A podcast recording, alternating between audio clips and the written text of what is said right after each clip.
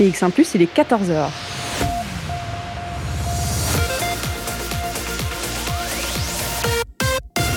BX1 ⁇ Radio de Bruxelles. Radio de Bruxelles. Jusqu'à 16h, Charlotte Maréchal vous fait vivre Bruxelles sur BX1 ⁇ Bonjour à tous et bonjour à toutes, j'espère que vous allez bien. On est lundi 11 octobre et c'est le début d'une nouvelle semaine dans cette émission Bruxelles Vie, de nouvelles aventures qui nous attendent tout au long de la semaine avec ce rendez-vous qui, vous le savez, hein, change de commune tous les jours, change de sujet tous les jours. Et bien, c'est la deuxième semaine qu'on commence par une émission euh, qui est dédiée à l'architecture. La semaine passée, on parlait euh, d'architecture éclectique. Vous verrez qu'on va changer complètement de style. On va d'ailleurs remonter un petit peu le temps, hein, puisque on va être avant cette période de l'architecture euh, éclectique. On va parler de Victor Horta, l'architecte de Bruxelles, j'ai presque envie de dire, puisque vous connaissez certainement des œuvres qu'il a pu construire, que ce soit la maison Autrique, ou alors vous avez peut-être entendu parler de la maison du peuple, ou ici du musée Horta. Je me trouve à XL aujourd'hui. On est ici euh, à Saint-Gilles, pardon, on est déjà sur la commune de Saint-Gilles. C'est vrai que XL est à, à, une rue. On est déjà sur la commune de Saint-Gilles. On se trouve au musée pour vous raconter eh bien, cette bâtisse qui est juste incroyable. On va vous raconter l'histoire de Victor Horta. On va vous raconter aussi eh bien, euh, l'exposition temporaire qui est proposée euh, ici avec euh, des papiers peints qui sont juste somptueux. Alors tout ça, on va les raconter avec nos invités, bien évidemment. Et la première qui est avec moi, c'est Elisabeth Hort. Bonjour. Bonjour. Vous êtes la conservatrice adjointe de ce musée. Et alors, c'est vrai que j'ai donné un petit peu d'informations. On est au musée Horta aujourd'hui, sur la commune de Saint-Gilles. Mais je vais vous laisser nous contextualiser un petit peu cette maison. Qu'est-ce qu'elle représente pour l'architecte Victor Horta, cette maison? C'est d'abord sa maison personnelle, où il vit avec sa petite famille. Il n'a pas eu beaucoup d'enfants et donc c'est une maison qui a été habitée par trois personnes, sa première épouse, sa fille et ensuite sa deuxième épouse et encore sa fille. Il y avait aussi du personnel qui changeait selon les besoins. Et dans la maison d'à côté, il a construit son atelier où il abritait toute son équipe, toute son équipe de travail. Mhm. On a euh, cet architecte qui est bien connu des Bruxellois, qui est bien connu à l'international aussi, hein, puisqu'il est la figure de ce mouvement de l'art nouveau. Alors, si on devait euh, situer l'art nouveau dans le temps, justement, et dans les mouvements de l'architecture, c'est plus ou moins dans, dans quelle tranche d'année ce mouvement-là? Alors, c'est au tournant du siècle, mais ça commence quand même 15 ans avant 1900. Ça commence dans toute l'Europe, mais peut-être que ça débute vraiment à Bruxelles avec Victor Horta. Alors d'habitude, les, Belges et les Bruxellois, on n'est pas chauvin, mais parmi les grands historiens européens qu'on côtoie dans divers colloques internationaux, ils sont quand même tous d'accord de dire que Victor Horta est une des figures majeures et pionnières. On va évidemment découvrir cette patte Victor Horta, on va découvrir euh, son histoire aussi, mais on pourrait déjà donner quelques indices sur euh, l'art nouveau. Qu'est-ce qui fait qu'on peut dire, tiens, cette maison-là, elle est d'un style architectural art nouveau? Alors, ben, l'art nouveau à l'époque était complètement nouveau. C'est pour ça que ça s'appelle comme ça. C'est un peu ridicule, mais c'est comme ça. Et c'est vrai que l'art nouveau a essayé de faire table rase euh, par rapport au à tous les styles néo qui étaient utilisés depuis longtemps. Le néo-gothique, le néo-renaissance, le néo-baroque. Et donc, euh, l'art nouveau essaye de ne plus faire référence à tous ces, styles classiques et de proposer quelque chose de nouveau, de complètement nouveau pour une classe sociale qui existe depuis longtemps, mais qui, au tournant du siècle, prend une, une importance au niveau économique, au niveau politique, au niveau industriel et même au niveau de la pensée. Donc cette bourgeoisie qui euh, est vraiment euh, innovante dans de nombreux domaines a besoin d'un style propre. Ils ne peuvent pas reprendre les styles anciens qui ne correspondent pas à leur modernité et ils ne peuvent pas non plus copier les styles de la noblesse. Ils ont besoin de leur propre style. Et l'art nouveau est peut-être une réponse à ce besoin de euh, cette société qui n'est absolument pas conservatrice, mais qui est plutôt progressiste dans, dans des, des, niveaux très variés. Et il y a notamment un besoin esthétique mhm. et stylistique. C'est vrai qu'on le verra tout au long de cette maison, mais euh, le but hein, de ce mouvement, c'est d'embellir le cadre de vie. Et on verra que c'est une réussite, hein, parce que cette maison est juste un petit bijou je dirais presque caché, mais pas du tout, parce que déjà la façade est un petit bijou. On pourra en parler hein, d'ailleurs de cette façade. On va parler des matières, on va parler des couleurs, on va parler de l'histoire de la maison au sein de toutes les œuvres hein, de Victor Horta, puisque c'est important de le dire que ce n'est pas la première maison évidemment qui a été euh, construite. On va euh, parler de tout ça eh bien jusque 16h et en direct dans cette émission Bruxelles Vie. Alors je me trouve au tout départ pour ceux qui viennent acheter leur billet euh, pour le visiter le musée. On va rentrer hein, dans ce musée et dans cette visite et je vais vous demander de m'emmener euh, dans la première pièce qui pour vous est peut-être votre préférée ou en tout cas euh, euh, dont vous pouvez nous raconter l'histoire. De 14h à 16h. Bruxelles vit. Elvin Birds, ou l'artiste parfait pour euh, démarrer cet après-midi d'un lundi, euh, comme on a aujourd'hui un lundi gris, un lundi bruxellois, j'ai presque envie de dire, avec ce temps euh, d'automne. Alors, je suis toujours avec Elisabeth Hort, qui est la conservatrice adjointe du musée Horta. Et avant eh bien, de repartir dans l'historique hein, de cette maison Horta et dans l'historique aussi des œuvres de, ce, de cet architecte Victor Horta, eh bien, je vous ai demandé, Elisabeth, de m'emmener dans l'une de vos pièces préférées. On entend que l'ambiance sonore a légèrement changé. Il y a un écho derrière moi. On se trouve où à ce moment même?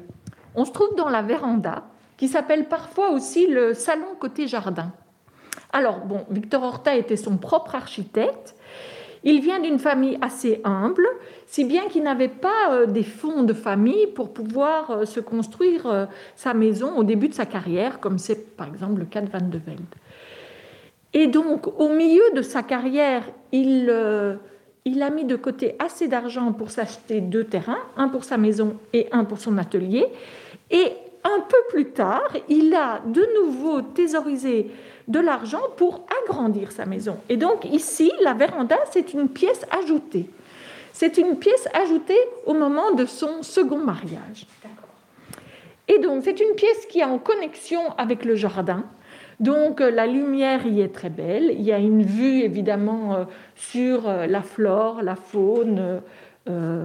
qui est complètement incroyable en plein milieu de Saint-Gilles. Hein. Il faut le dire quand même que tout le monde ne peut pas se permettre ce genre de jardin en arrière-cour.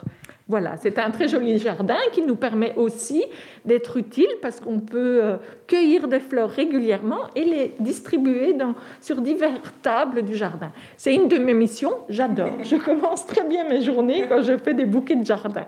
Et puis on verra que les fleurs sont aussi très importantes hein, pour la maison, pour Horta aussi. Alors c'est vrai qu'on peut resituer, hein, vous parliez de, cette maison qui arrive plus ou moins en milieu de carrière parce que euh, Horta doit commencer à se faire un nom dans le milieu et donc euh, c'est vrai qu'elle n'arrive pas tout de suite. On peut peut-être recommencer au départ. On dit souvent à Bruxelles que euh, la maison Autrique euh, est l'une des premières cartes visites hein, de Victor Horta. Et en fait, on, se rend compte que les départs de cet architecte ne, sont pas très bons, dans le sens où euh, cette architecture n'est pas acceptée directement. Non, cette architecture est tellement nouvelle qu'elle choque qu'elle choque le bourgeois traditionnel, qui a plutôt des goûts peut-être comme la noblesse. Et puis, c'est tellement nouveau que les gens ne parviennent pas à comprendre comment lire cette nouvelle esthétique. Et l'architecture et tout le décor intérieur proposent aussi une nouvelle manière de vivre. Et donc, euh, c'est vrai que les classes sociales, quand elles progressent, ont tendance à s'imiter les unes les autres. Et là, ben, c'est un nouveau programme de vie où la circulation est très particulière et l'arrivée de la lumière carrément magique. C'est vrai qu'on le verra au fur et à mesure des pièces. Il y a un fil commun sur toute cette maison et dans toutes les maisons signées Victor Horta. C'est cette lumière. Il avait l'art de faire entrer la lumière où personne ne l'avait fait rentrer euh, au départ. Exactement. Et c'est vrai que euh, dans sa maison manifeste, il est son propre client, donc il peut aller peut-être encore plus loin qu'avec euh, des bons clients qui sont ses collègues professeurs à l'ULB ou ses amis de la franc-maçonnerie ou euh, ses euh, collègues du Parti socialiste. Mais là, quand il crée pour lui-même, c'est vrai que la carte blanche est encore plus blanche. Est-ce qu'on peut voir justement en arrivant jusqu'à cette euh, bâtisse-ci, donc il a déjà œuvré sur plusieurs autres bâtiments, que au fur et à mesure, en fait, on, on le voit s'affirmer dans son style? Alors, D'après Françoise Aubry, la conservatrice précédente qui a fait vraiment un travail pendant des décennies pour donner à ce musée toute sa splendeur et travailler la restauration aussi de façon très puissante, d'après Françoise Aubry, Victor Horta a commencé très jeune avec un art nouveau extrêmement fougueux, jaillissant, euh, innovant. Et au fur et à mesure qu'il vieillissait, il s'est assagi. Et à la fin de la période Art Nouveau, donc juste avant la Première Guerre mondiale, il faisait presque un Art Nouveau classique qui annonçait déjà l'Art déco.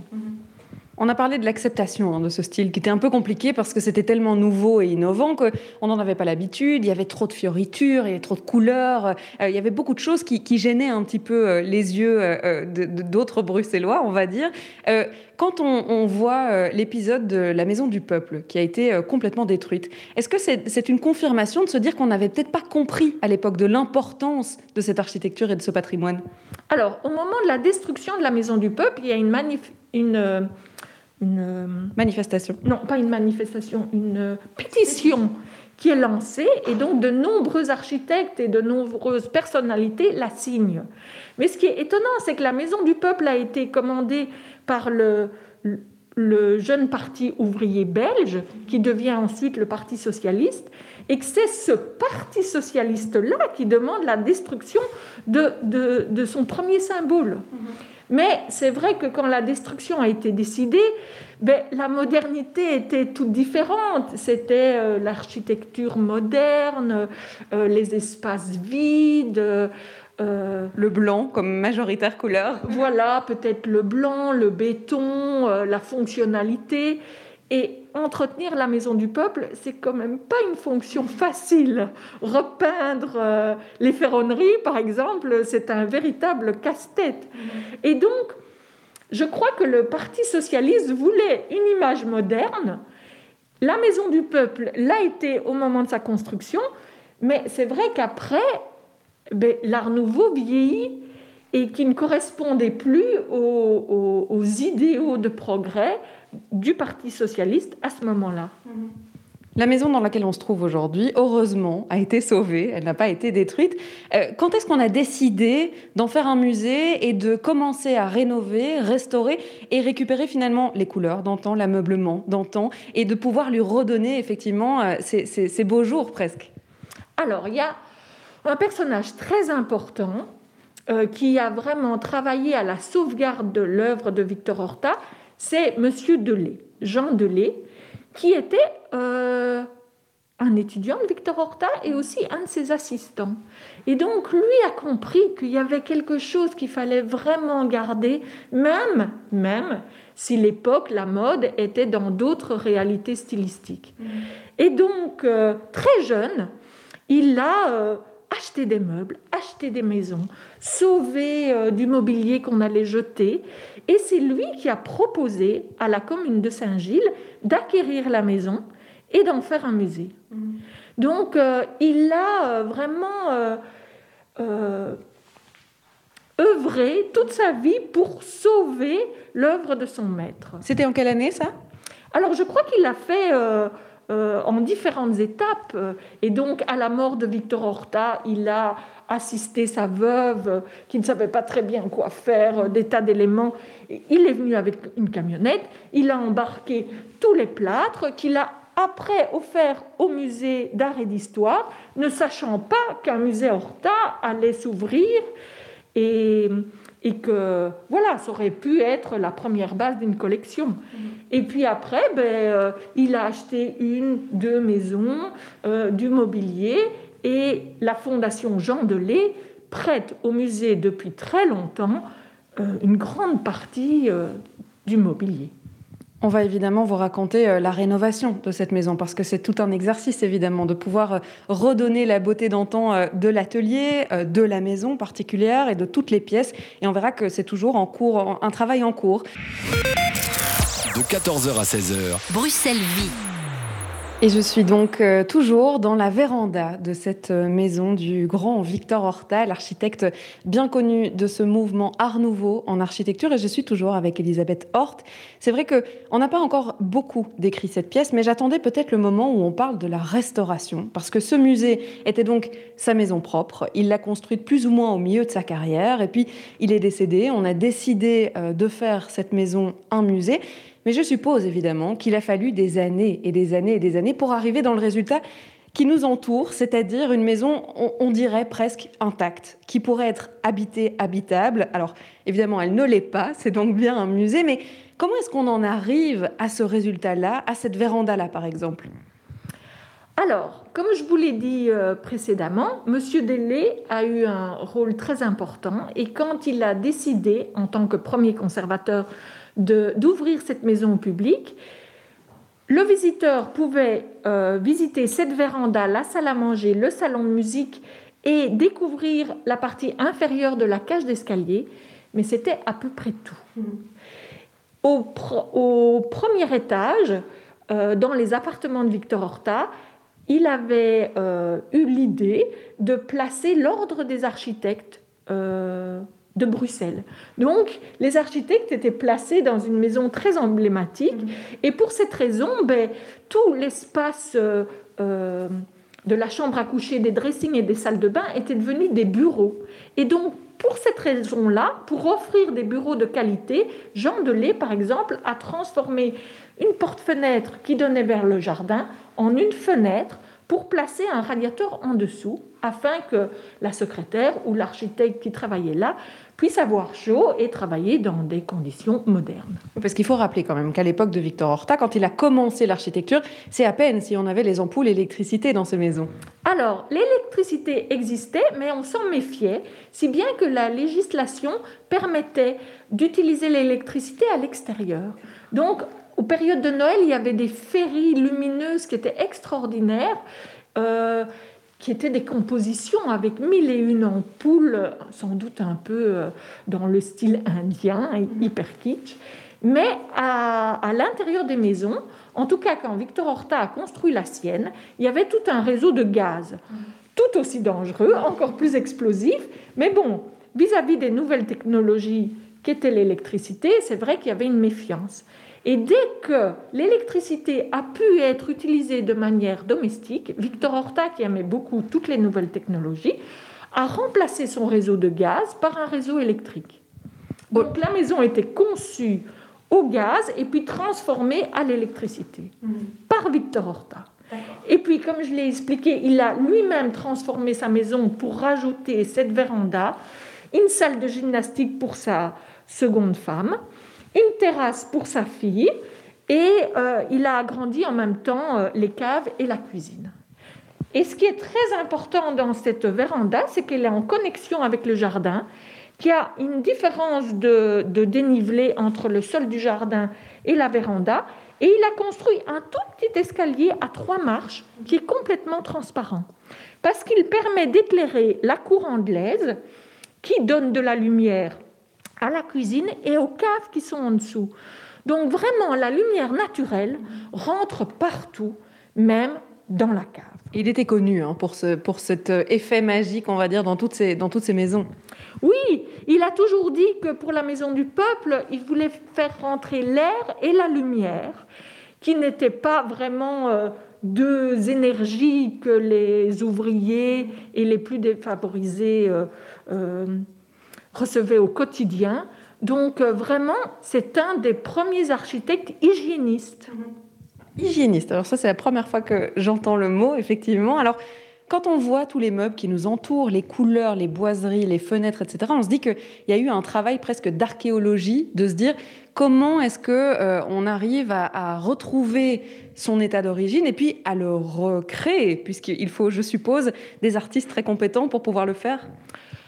Alors, au musée Horta, nous travaillons avec une, petite troupe d'artisans de très haut vol qui ont une connaissance tout à fait complémentaire à la nôtre, mais tout aussi pointue, qui travaillent au musée Horta depuis des décennies, mais qui travaillent aussi maintenant dans d'autres maisons de Horta, privées ou non, et dans d'autres maisons de qualité.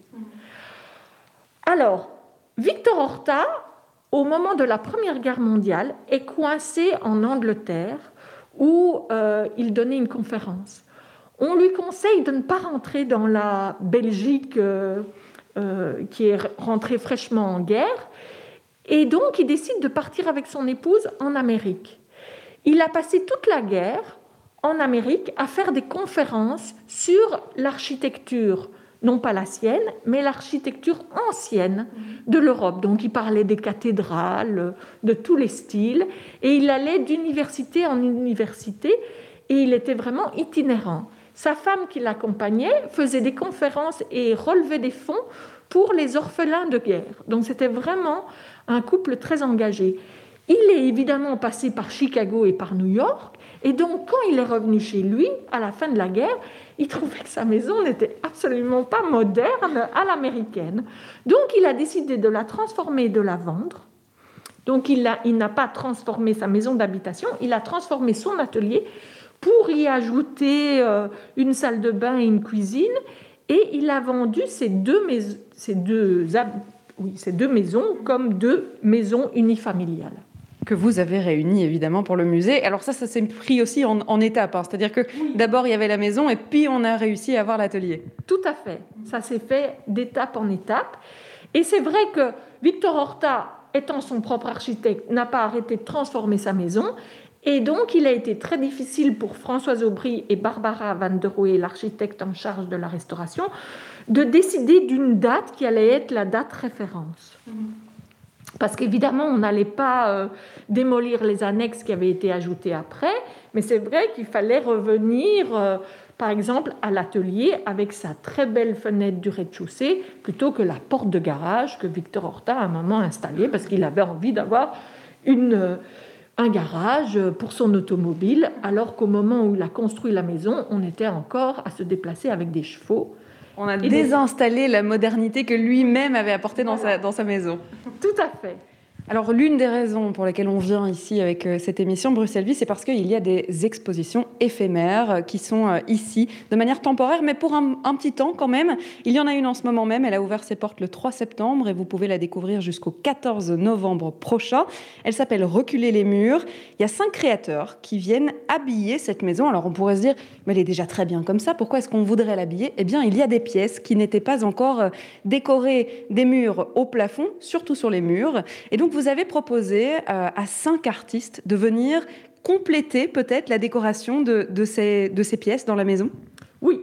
Alors, nous faisons deux fois par an des expositions temporaires, non pas pour les visiteurs étrangers, mais peut-être pour les visiteurs belges et bruxellois, pour qu'ils prennent l'habitude de revenir au musée Horta. Et nous essayons de faire une fois l'an une exposition historique et euh, une autre concernant les arts décoratifs ou l'architecture en lien de près ou de loin avec Victor Horta. Avant la pandémie, on a fait une exposition consacrée au papier peint et à l'ornement Art Nouveau. Et donc, dans la prolongation de cette exposition qui s'appelait Secret d'atelier, l'ornement Art Nouveau, on s'est dit qu'on pouvait continuer sur le papier peint de façon contemporaine. Et donc, on a invité, euh, en effet, cinq artistes à envahir quatre pièces. Des pièces, évidemment, où il n'y avait pas de peinture murale, ni de papier peint William Morris. C'était des, des, pièces très intéressantes, mais qui étaient simplement peintes de manière unie. Et on va aller découvrir ces pièces, et notamment l'une d'entre elles, puisque l'un des artistes invités est avec nous. Alors, sa pièce, c'est Honey, You Are So Psychedelic. De 14h à 16h. Bruxelles Vie. 14h37, vous écoutez toujours Bruxelles Vie et vous pouvez peut-être l'entendre à ma voix. Nous avons encore une fois changé de pièce ici dans cette maison Horta. Alors j'ai de la chance parce que le lundi, ça n'est pas ouvert au public habituellement et donc on m'a ouvert les portes de ce musée un peu en exclusivité. Je suis euh, presque toute seule évidemment puisqu'il y a nos invités hein, qui sont là euh, pour l'émission, mais j'ai la chance de découvrir cette maison dans une paix et un silence assez incroyable. Alors il faut euh, évidemment savoir que Victor Horta accordait beaucoup d'importance aux plantes et aux fleurs. On a dit qu'Elisabeth allait cueillir des fleurs à peu près tous les matins. Il y en a un peu partout et c'est vrai que c'est très paisible de commencer la semaine dans la maison de Victor Horta. Alors, on vous parlait d'une exposition temporaire qui a lieu en ce moment même, et ce jusqu'au 14 novembre prochain. Elle s'appelle Reculer les murs. On va parler papier peint, mais pas celui auquel vous pensez certainement là tout de suite. Je suis entourée de papiers peints qui sont signés par l'un des artistes qui a été appelé à travailler sur le projet. C'est Nicolas Stolarzik qui est avec moi. Bonjour. Bonjour. On est dans une pièce qu'on va peut-être décrire à nos auditeurs, puisque c'est euh, la pièce qui vous a été attribuée ou que vous avez choisie. Vous allez nous l'expliquer. Mais on va peut-être commencer par ce que vous lui avez donné comme atmosphère, parce qu'elle est transformée. Euh, alors ici, on se trouve euh, en fait dans le boudoir de Simone. Simone qui était la fille de Victor Horta, malheureusement qui s'est suicidée très jeune après un mariage très douloureux. on est juste en fait à côté du jardin d'hiver. Euh, qui a une lumière vraiment fantastique tout au long de la journée, qui évolue, et aussi euh, juste euh, à sa chambre, la chambre de Simone en fait. On est entouré de plein de couleurs. Alors on a choisi la couleur, c'est vrai que c'est un thème qui est assez récurrent hein, chez Victor Horta. On a de la couleur dans toutes les pièces, mais ici vous avez choisi des couleurs vives pour ce papier peint. oui, en effet, hein. j'ai choisi des couleurs très vives.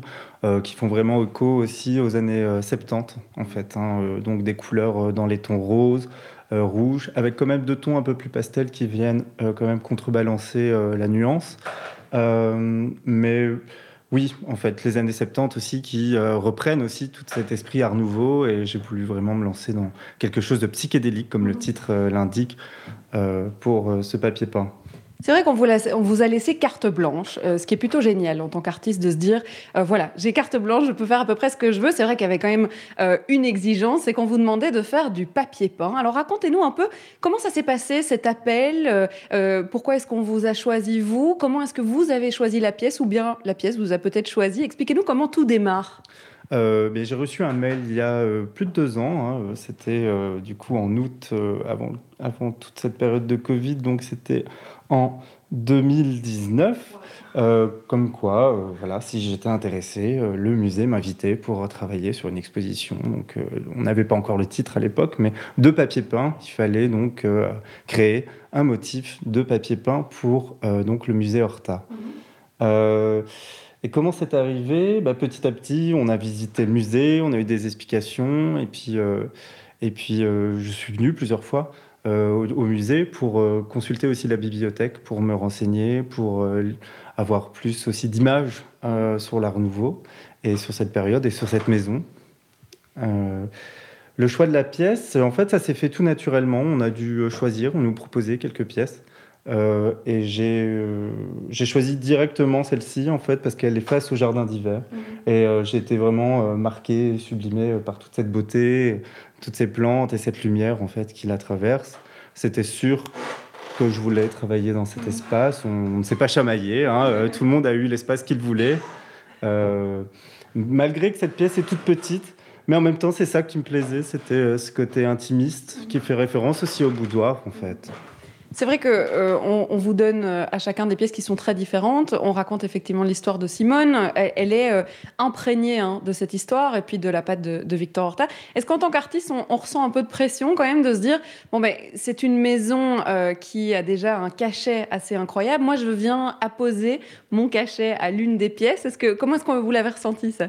Euh, oui, au début, c'est vrai que c'était un petit peu, il y avait un, petit coup de stress. Il y avait, euh, oui, fallait, j'avais vraiment envie de, en tout cas, de connaître euh, un peu le B à bas, la base de toute cette maison pour pouvoir y intégrer mon univers.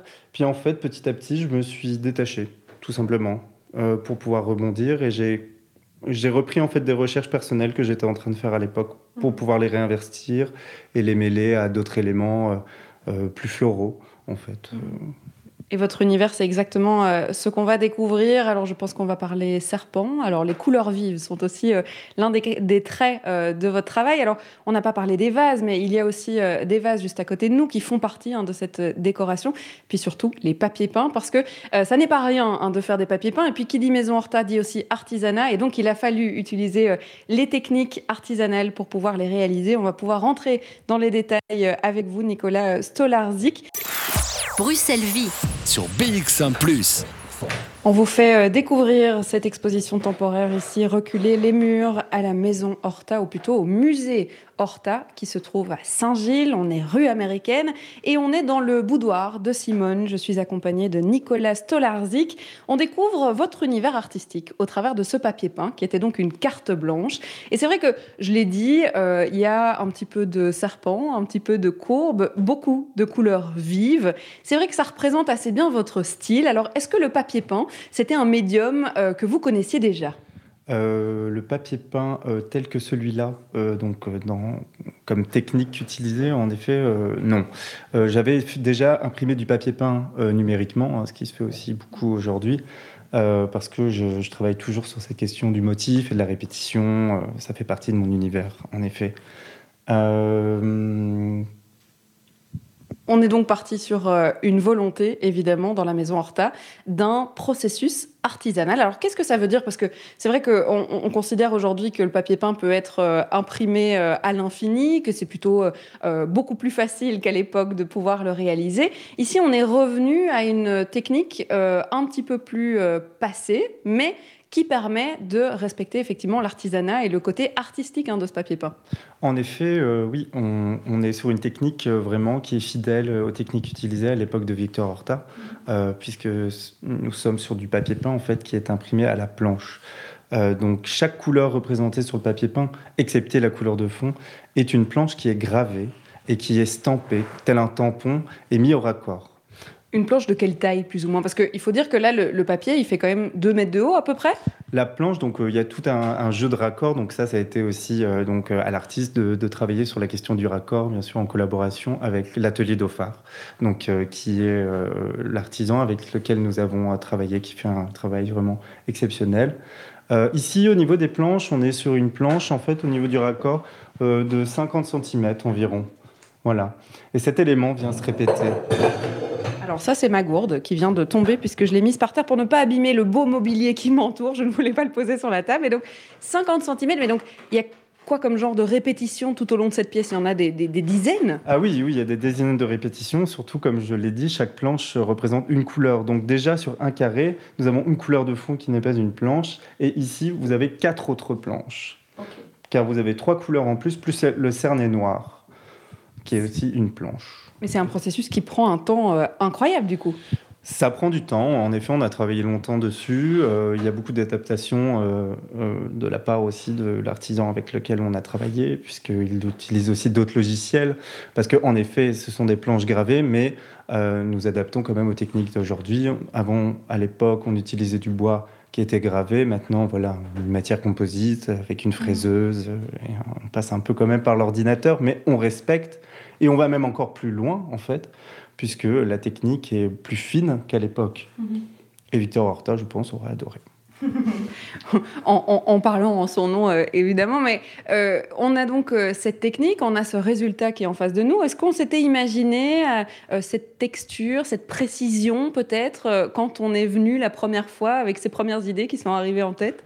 Euh, cette précision, euh, je ne pensais pas, mais je l'avais un peu en tête. Hein. Euh, comme je l'ai dit, j'étais vraiment inspiré par ce jardin d'hiver, donc pour moi c'était un peu obligatoire qu'il y ait plein de détails, que ça fourmille. J'avais envie qu'il y ait plein d'éléments, donc je savais que je voulais de la précision, mais non, je ne savais pas qu'il était possible. Et l'atelier d'Ophar non plus sur mon papier peint, puisque au final, c'est un premier test qu'ils ont fait euh, avec une autre matière, une autre technique pour pouvoir réaliser le tracé noir. Euh, ils ont utilisé aussi une encre typographique. Euh, et eux étaient très contents aussi de cette découverte. ça leur rouvre aussi d'autres champs, en fait. Mmh. Donc, l'expérimentation, au final, nous fait découvrir de nouvelles choses. On peut peut-être découvrir votre patte artistique en, décrivant un petit peu plus euh, notre papier peint ici. Il faut savoir que euh, vous avez choisi et vous aimez particulièrement euh, la forme ronde, le tracé cercle. Et ici, en fait, c'est encore plus difficile parce que quand on pense à un raccord de 50 cm, il ne faut pas évidemment que le cercle soit complètement rompu ou tombe à côté. En effet, donc je suis passionné par tout ce qui est organique, donc ce qui fait vraiment aussi écho à ce, ce mouvement qui est l'art nouveau. Euh, mais euh, je, m'étais donné un peu un petit exercice euh, peu avant de commencer mes premiers dessins en fait pour, pour le, boudoir de Simone, pardon, qui était de travailler en effet sur un cercle. car pour moi, le cercle c'était un peu cette forme minimale qui renvoie en fait à la courbe. Et de travailler dans un cercle, au fait, au final, je, suis redevenu à quelque chose de complexe, plus comme des arabesques, en effet, qui renvoient vraiment à l'oscillation que peut avoir un serpent ou une chimère de dragon-serpent que j'affectionne énormément. Et parce qu'en plus, tous ces cercles sont reliés entre eux, parce qu'on n'a pas effectivement choisi la simplicité. Non, en effet, en fait. Donc le but, c'était un peu de se dire, mais comment perdre quelqu'un dans un raccord et comment avoir un raccord à partir d'un cercle mhm. euh, sans que sans qu'on le sente en fait trop. Donc euh, oui, les, les, c'est des jeux de dessus et de dessous, euh, d'arabesque et de, et de mhm. cercle en fait, tout simplement. Pourquoi ce titre, Honey, You're So Psychedelic? Mais c'était un petit peu un petit clin d'œil euh, pour, euh, pour Simone, mhm. lui, lui, lui dire qu'elle était rock'n'roll. Quand on voit votre travail fini maintenant dans cette pièce, qui discute et qui vient compléter hein, ce travail de, d'Horta, mais aussi celui des, autres artistes, hein, parce que je le rappelle, vous êtes cinq, on peut peut-être d'ailleurs les citer. Comment est-ce qu'on se sent en voyant tout le résultat de ce que ça donne? Ben, Très surpris. D'ailleurs, euh, oui, je vais citer les noms quand même des autres artistes euh, que j'affectionne aussi. Donc Christophe Efti qui euh, a fait le papier peint, dessiné le papier peint qui est juste à côté, très expérimental aussi, dans la chambre de Simone, donc qui est relié quelque part au mien. Qui nous plonge plutôt dans l'obscurité de la nuit. Oui, c'est ça, de, le rêve, la lune, le cauchemar, le, ces notions. le duo Chevalier-Maçon aussi, qui a investi le le Fumoir. Le fumoir, le fumoir, excusez-moi. Et euh, Pierre-Marie, euh, qui a investi bien sûr le, bureau euh, de Victor Horta. Est-ce qu'on aurait presque envie de laisser ces papiers peints, non pas de manière temporaire, mais de les garder un petit peu plus? On aimerait bien les garder un petit peu plus, peut-être pour faire venir aussi plus de monde, des personnes qu'on affectionne ou des professionnels. Parce que deux mois quand même, au final, pour tout ce travail, c'est vrai que c'est court, mais on en profite quand même. Oui, on en profite et les visiteurs aussi. J'espère que vous avez déjà eu des, retours de, gens qui peut-être ne savaient pas qu'il y avait cette exposition temporaire et qui s'est dit, enfin, ils ont juste découvert ces papiers peints avec surprise. Après, bon, il y a quand même une très bonne com qui a été faite euh, autour de toute l'exposition. Euh, on est passé aussi un peu au JT, euh, de RTBF. donc.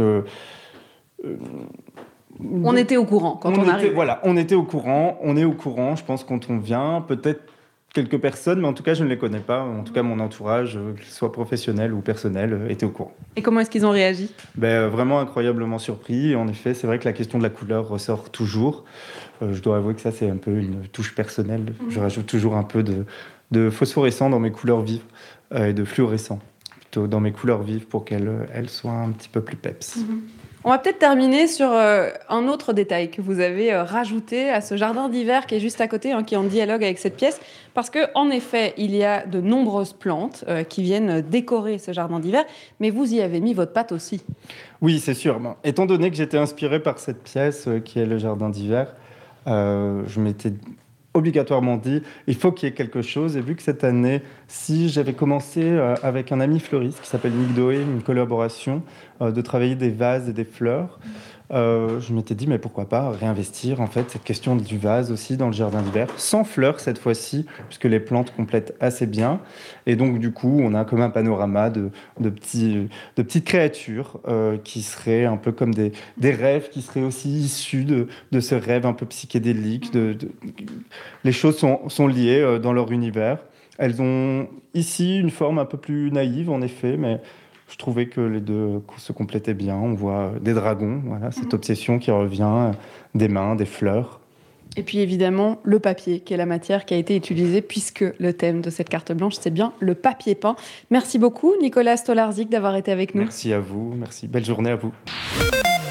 Il est 15h, vous écoutez BX en plus.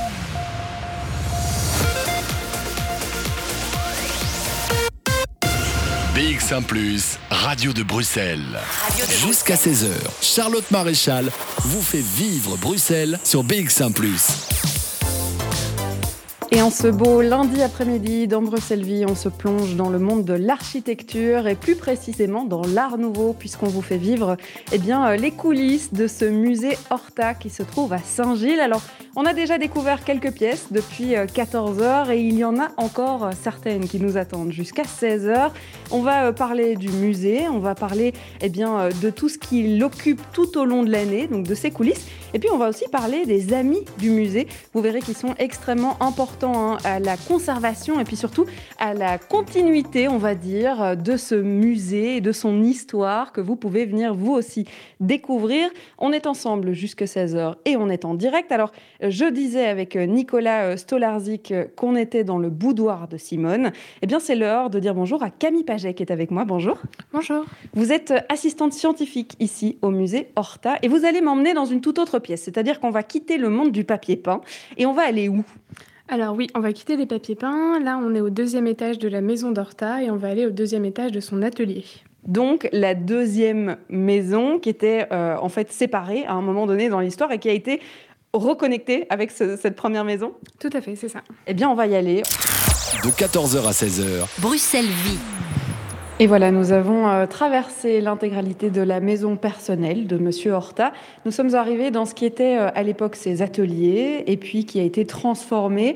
On l'a dit, hein, il a accueilli euh, des collègues architectes ici. C'était plutôt un lieu de, de, rencontre, de réunion presque. Et cette maison, elle a été eh bien modernisée avec un petit peu moins de signature Horta et un petit peu plus de modernité, de simplicité, on peut le dire. Alors, c'est Camille Paget qui m'a euh, mené jusqu'à une pièce qui, vous l'entendez, sonne tout à fait différente des pièces qu'on a déjà pu explorer euh, depuis le début de cette émission. Alors déjà, on retrouve effectivement la lumière qui est presque signature hein, de Victor Horta, mais alors je suis entourée complètement de plâtre. Et il va falloir m'expliquer, Camille, pourquoi est-ce que je me trouve dans une pièce avec du plâtre? Oui, alors euh, vous êtes dans la salle des dessinateurs de Victor Horta. C'est pour ça qu'il y a des énormes fenêtres pour que la lumière ici a vraiment un objectif de travail pour aider les gens à voir ce qu'ils faisaient. Et euh, en fait, c'est une pièce dont on n'avait pas de photographie de l'époque. Donc on s'est dit qu'on n'allait pas la reconstruire comme si. Et on allait l'utiliser pour expliquer en fait aux visiteurs comment Victor Horta travaillait. Euh, vu qu'on est dans son atelier. Et donc, euh, c'est assez simple. euh, Victor Horta faisait un croquis de l'élément final qu'il voulait dessiner, parce qu'on a dit qu'il était architecte, mais en fait, Victor Horta dessinait absolument tout ce qu'il y avait dans ses maisons. De Jusqu'au mobilier. Jusqu'au mobilier, jusqu'au papier peint, jusqu'au poignet de porte, tout. tout un perfectionniste un peu peut-être. C'était un perfectionniste, tout à fait. Et pour que tout aille ensemble, c'est de l'art total, les arts décoratifs, l'architecture, la peinture, la sculpture, tout doit créer un ensemble harmonieux pour cette bourgeoisie dont on a parlé tout à l'heure. Mm-hmm. Donc Victor Horta faisait un petit croquis et demandait à euh, ses, euh, artisans de euh, réaliser ce croquis à l'échelle 1 sur 1, donc dans la pièce où on est actuellement. Ensuite, ce croquis que Horta corrigeait de ci, de là, était envoyé au sous-sol euh, actuel de, ce, de l'atelier dans lequel on se trouve, pour que les sculpteurs puissent réaliser en plâtre l'élément qui avait été dessiné. Alors, il va falloir m'expliquer pourquoi est-ce qu'on passe par le plâtre pour réaliser un élément comme une chaise qui, au final, sera en bois. Oui, alors c'est vrai que ça paraît un peu étrange quand on le dit comme ça. Euh, alors, il y a plusieurs raisons possibles. Euh, l'une des choses que j'ai lues dans un, un texte que Horta écrit et qu'un de ses, un de ses architectes euh, commente également, c'est que Horta, au, début de sa carrière, se rend compte que l'idée euh, finale qui a été traduite de son dessin ne correspondait pas forcément exactement à ce à quoi il s'attendait. Donc ça engendrait des retards de livraison dans les commandes, ça engendrait des, des, augmentations euh, de, des finances, etc. Et puis lui n'était pas content du coup. Et puis de fait, il n'était pas content. Donc il s'est dit, euh, eh bien si je leur crée un modèle qu'ils devront suivre à la lettre, au moins il n'y aura pas euh, d'erreur possible. Alors, c'était pas le premier à faire ça, hein, mais il s'en est rendu compte à un moment que lui, ça l'arrangerait bien quand même de fonctionner comme ça. Et donc, pour chaque élément, que ce soit donc des pierres, euh, des éléments métalliques, du bois, il faisait une, une réplique, mais en amont, si vous voulez, euh, de l'élément final. Est-ce que c'était commun de passer par cette technique-là, ou bien c'était peut-être propre à Victor Horta ou à certains architectes? Alors ça, c'est encore les choses qui nous restent euh, à découvrir. Horta le faisait, on sait que d'autres architectes contemporains le faisaient également, mais à ce point, dans cette quantité, peut-être que ça faisait partie de sa manière si spécifique de travailler en effet. Dans la pièce où on se trouve, on a donc euh, euh, ces différentes étapes hein, pour en arriver à, cette chaise. On a le petit dessin, le grand dessin, le plâtre et puis euh, la chaise. Mais on a aussi plein d'autres éléments. Alors, on a des moulures, toujours en plâtre. On a des, détails décoratifs. C'est quoi ces, tous ces morceaux de plâtre qui nous entourent? Alors c'est une bonne question. Euh, comme l'a dit ma collègue euh, Elisabeth tout à l'heure, quand Jean Delay a euh, commencé à sauver tous les éléments qui faisaient partie de la vie d'Horta parce qu'il voulait les préserver, il a récupéré Avenue Louise où Horta avait fini ses jours, les plâtres, que donc Horta lui-même avait gardés. Et ces plâtres ont été, mis, ont été donnés au musée royal d'art et d'histoire qui, qui, nous les ont ensuite mis en dépôt ici au musée.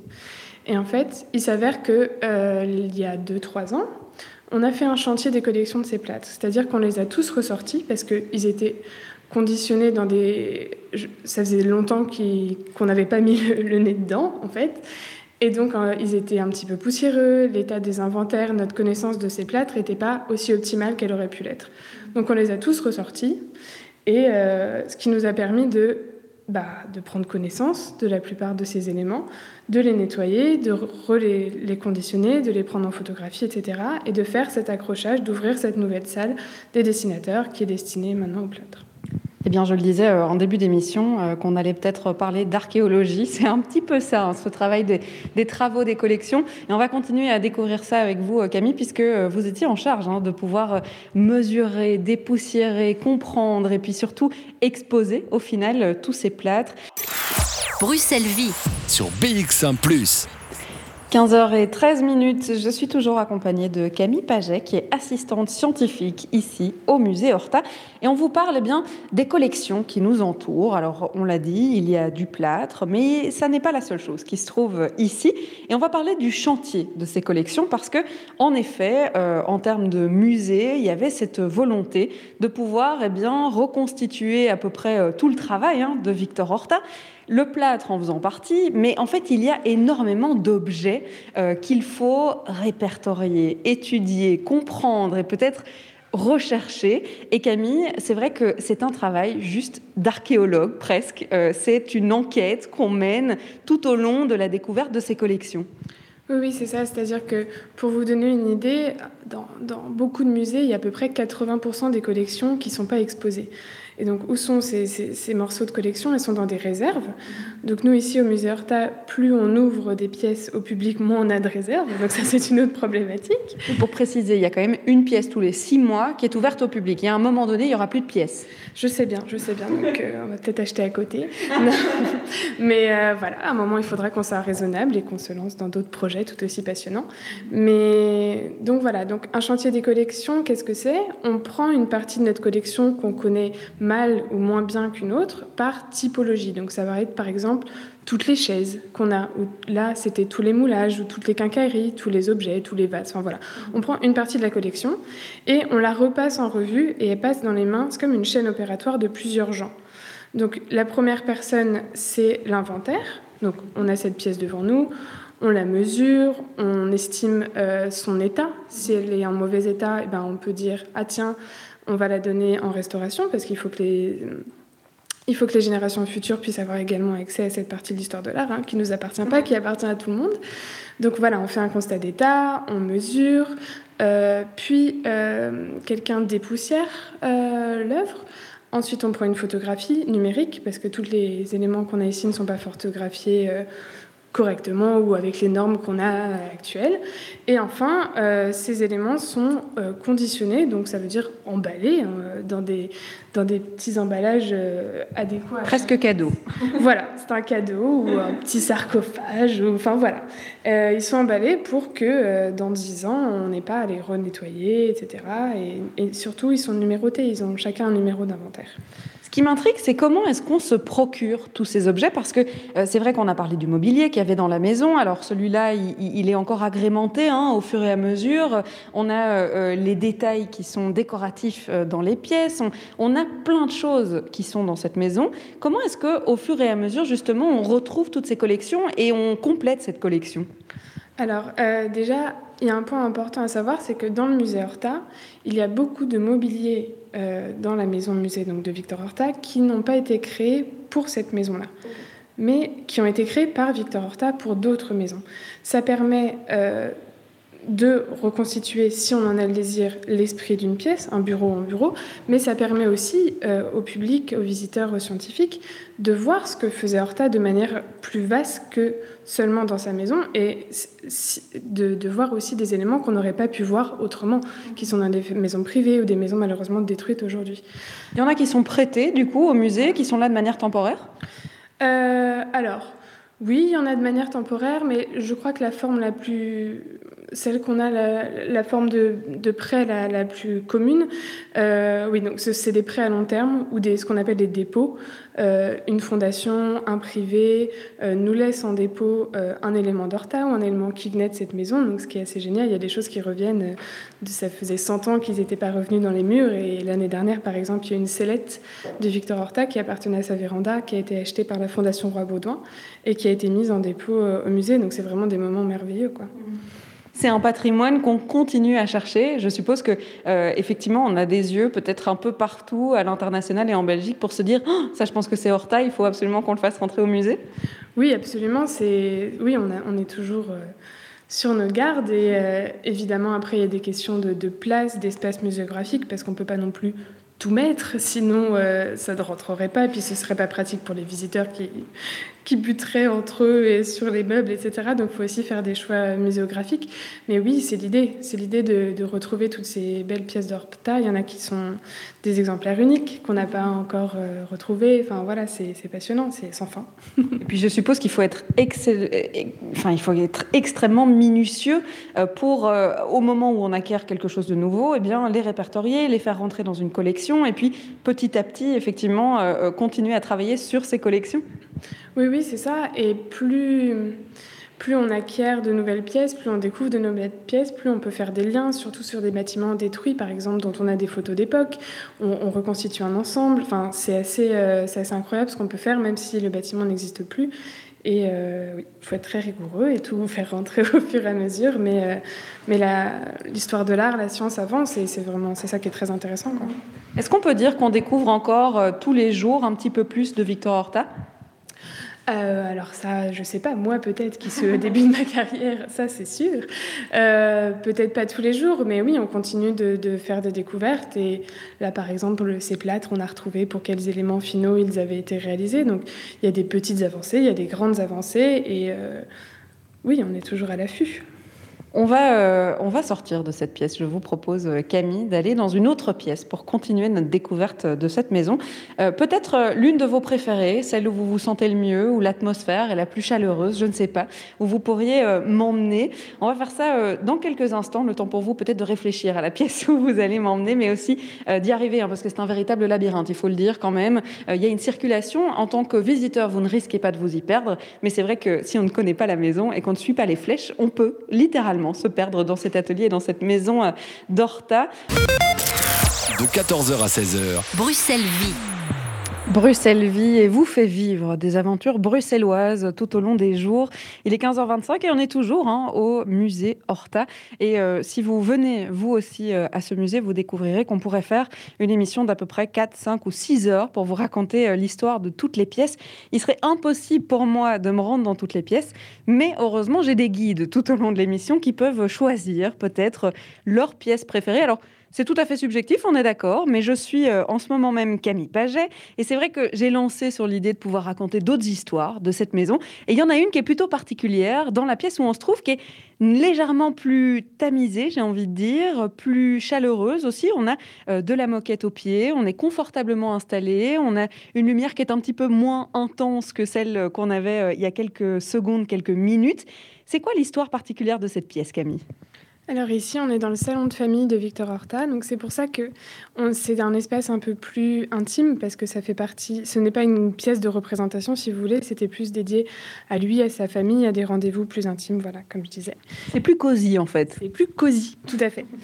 Et euh, donc oui, il y a une histoire euh, assez représentative de ce que peut être. Euh, la restauration d'un bâtiment historique qui s'est déroulé ici. Donc, je, je, reprends les mots de Monsieur Feuillot, qui est un artisan qui travaille depuis très longtemps au musée Horta.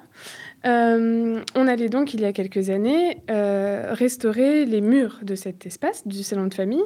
Et donc, on avait un état au mur qui n'était plus du tout l'état original, on, en était persuadé.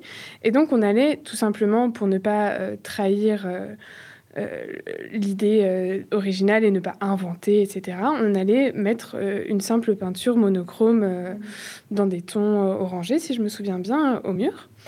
Et dans, un souci de bien faire, on a enlevé le miroir mural euh, qui se trouve dans le salon de famille pour peindre euh, derrière.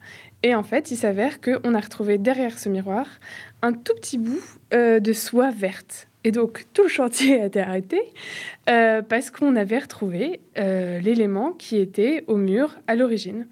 Donc, on a fait retisser cette soie moirée verte qu'on a pu remettre dans tout talent de famille. Et donc là, on n'aurait pas pu être plus proche euh, de la réalité euh, de Victor Horta.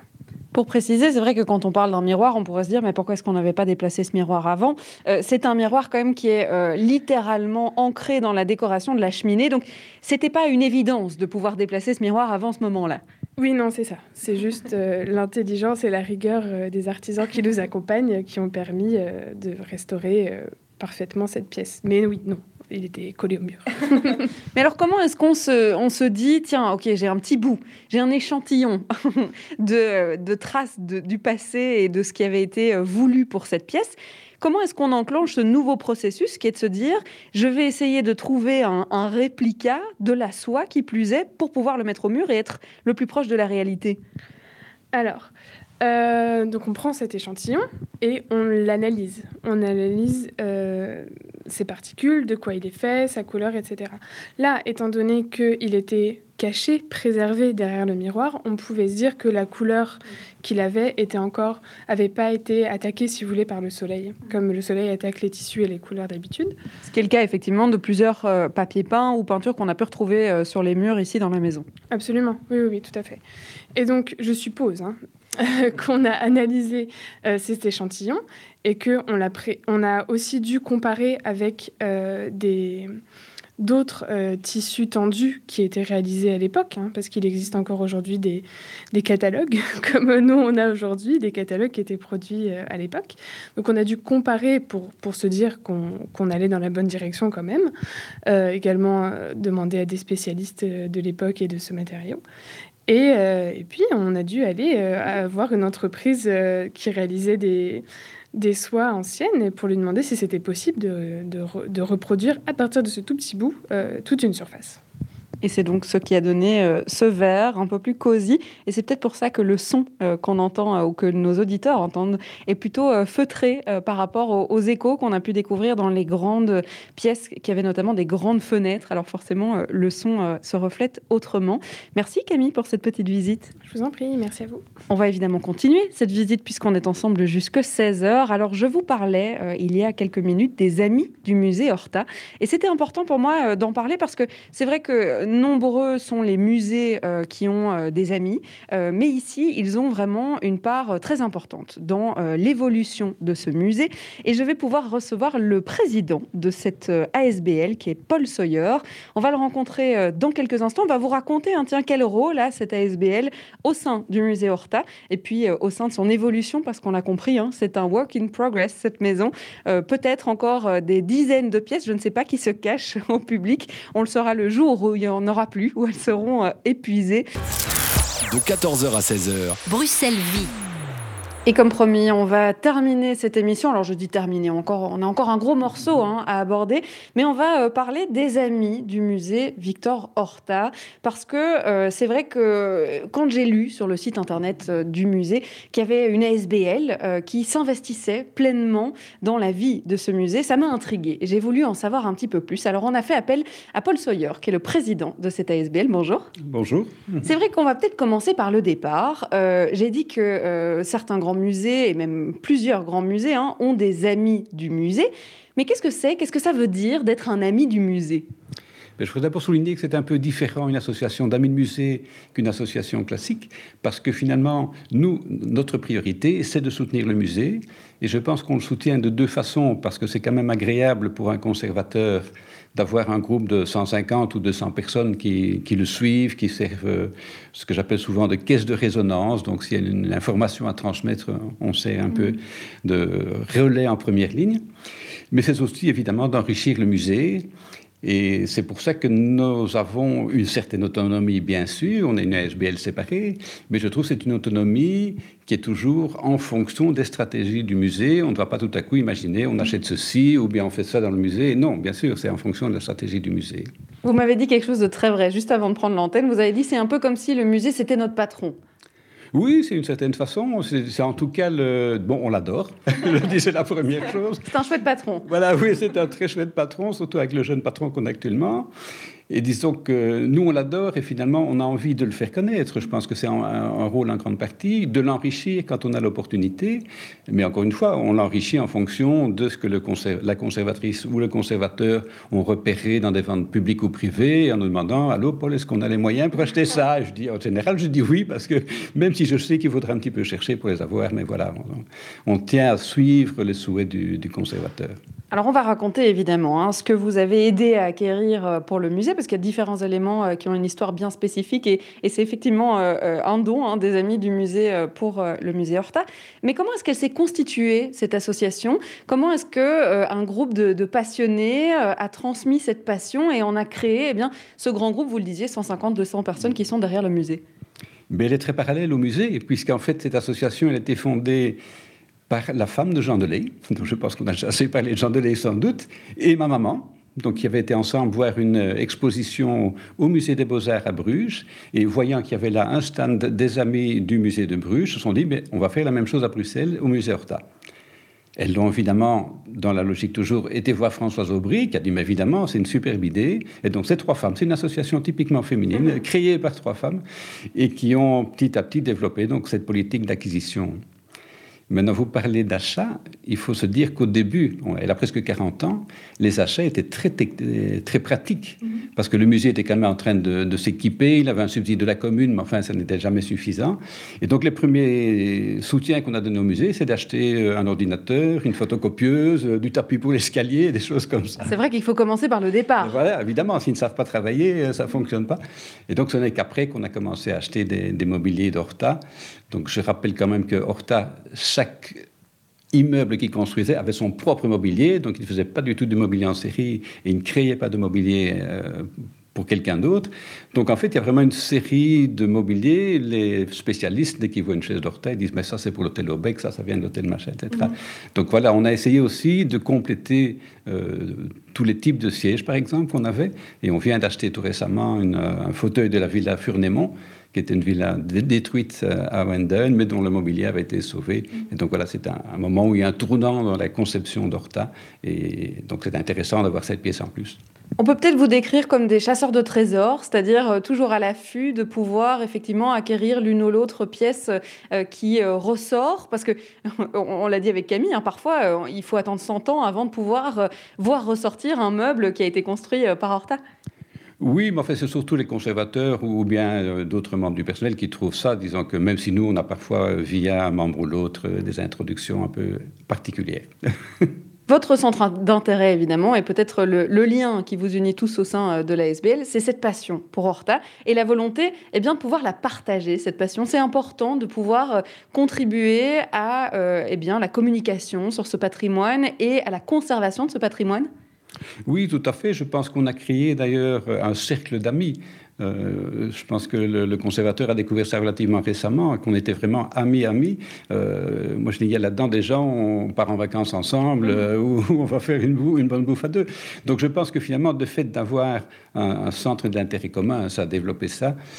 et puis alors, on a quand même toutes nos activités qui sont essentiellement des visites, des conférences qui permettent quand même d'approfondir la connaissance que tout un chacun a de l'art nouveau et un grand voyage une fois par an, qui est une des choses les plus rentables qu'on fasse. C'est un grand voyage dans une ville ou une région Art Nouveau euh, que j'organise en général avec une agence réceptive, comme on appelle ça, sur la, dans l'endroit où on va, de façon à améliorer la rentabilité. Mais qui est aussi une occasion à une quarantaine de personnes de passer 5-6 jours ensemble et de se rapprocher autour d'une passion qui est l'art nouveau. C'est vrai qu'on parle beaucoup de Bruxelles euh, comme euh, capitale presque de l'art nouveau, mais il y en a partout. Et donc c'est vrai qu'on peut aller les explorer ailleurs.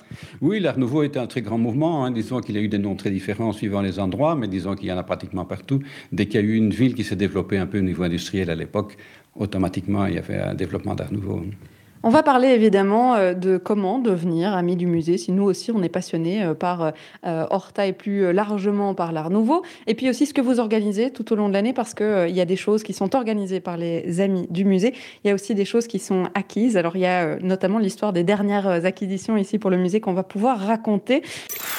Bruxelles Vie sur BX1 ⁇ on vous parle des amis du musée Horta avec euh, Paul Sawyer, le président de cette ASBL. Et c'est vrai qu'on a compris un petit peu hein, euh, ce groupe de passionnés qui est euh, derrière le musée, que ce soit pour l'évolution du musée ou pour propulser de nouvelles idées pour les expositions, etc.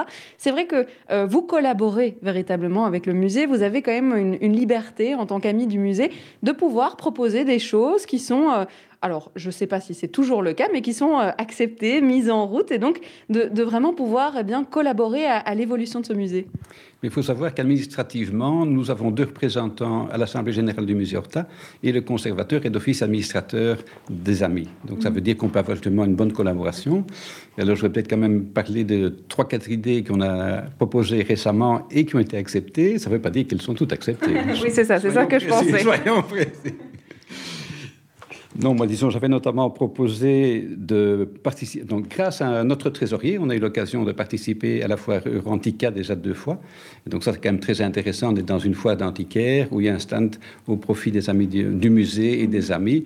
Et donc, ça, ça a aussi été fait en très grande collaboration. Et j'espère que ça se refera une fois que Antica sera relancé. D'autre part, une idée qui était intéressante, c'était pendant la pandémie, j'ai créé un magazine qui s'appelle euh, Kirka 1900 donc c'était un news que l'on diffuse auprès des membres de façon à renforcer, je dirais, la, cohésion des membres et leur apporter des informations, aussi bien sur Octa que sur d'autres artistes.